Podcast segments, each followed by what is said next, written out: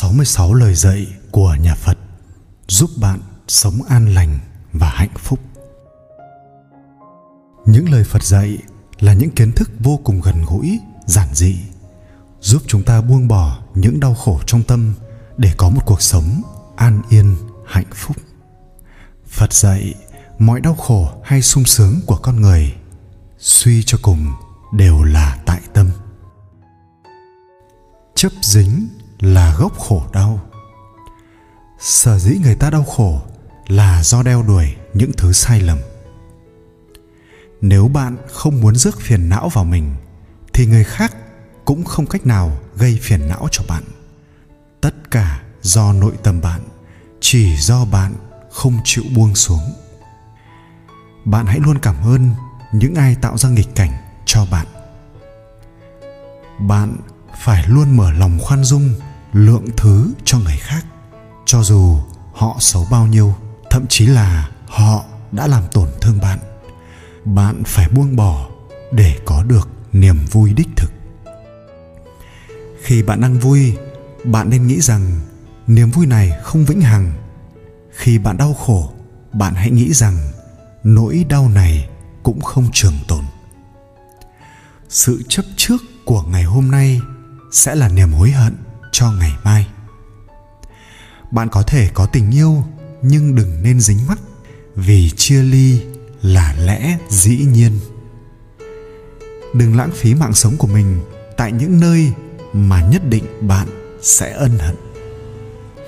Khi nào bạn thật sự buông xuống, thì khi ấy bạn sẽ hết phiền não.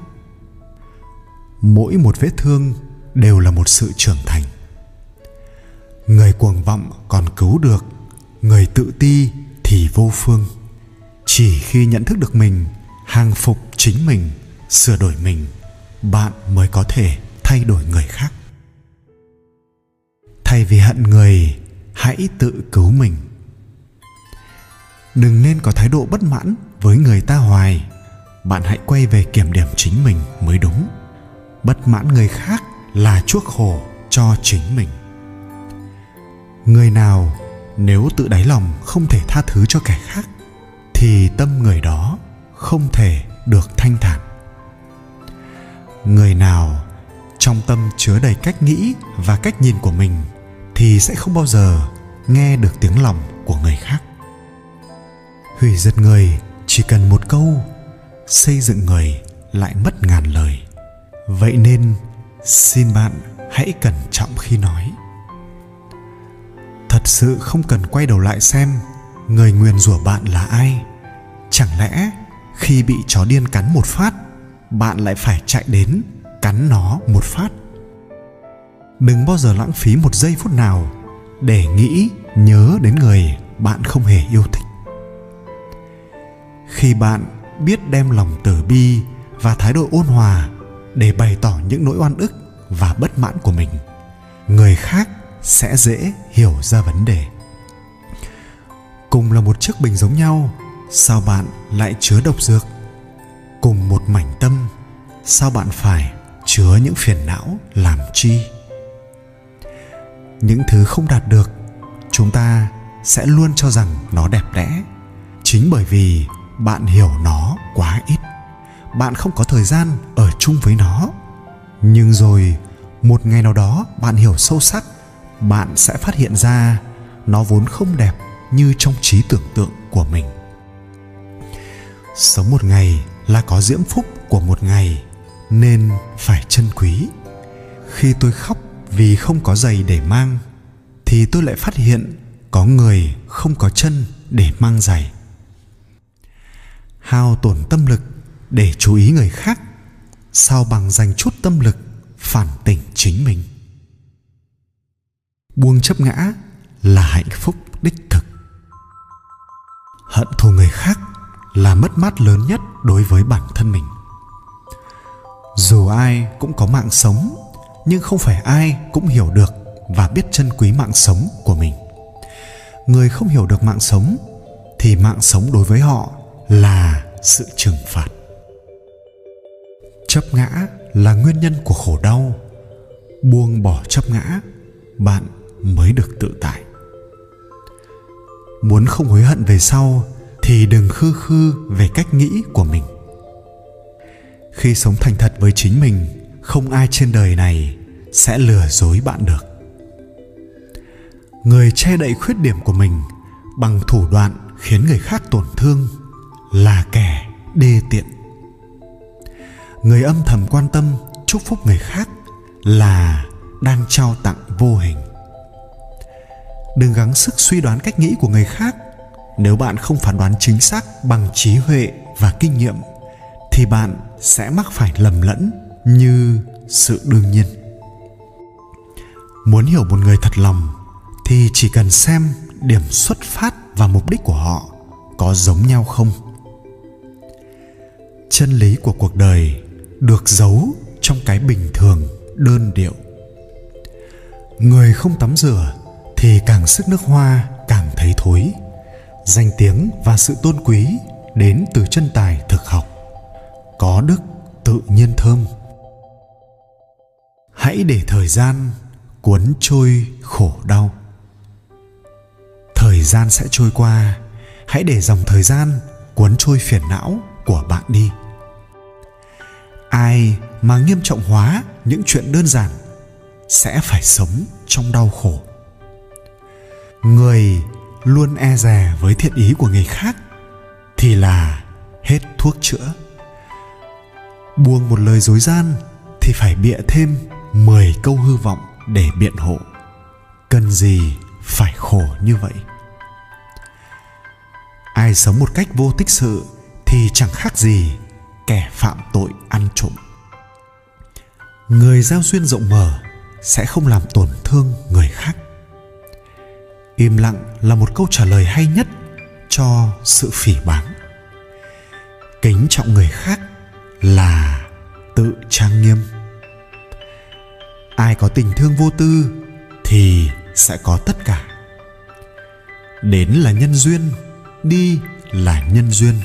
Do vậy, bạn phải tùy duyên mà bất biến bất biến mà tùy duyên. Từ bi là vũ khí tốt nhất của mỗi người. Biết thương chính mình. Chỉ cần đối diện với hiện thực, bạn mới vượt qua hiện thực.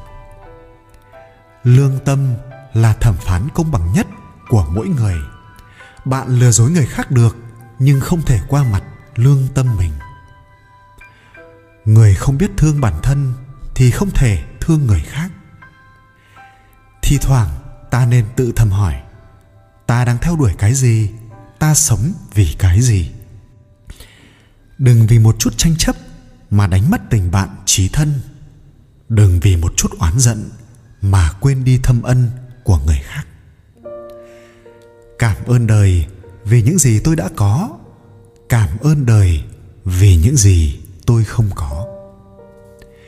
Biết đứng ở góc độ của người khác để nghĩ cho họ thì đó là từ bi nói năng nên tránh tánh châm chọc. Đừng gây tổn thương, đừng khoe khoang tài cán, đừng vạch lỗi người. Nhờ đó, biến thù thành bạn.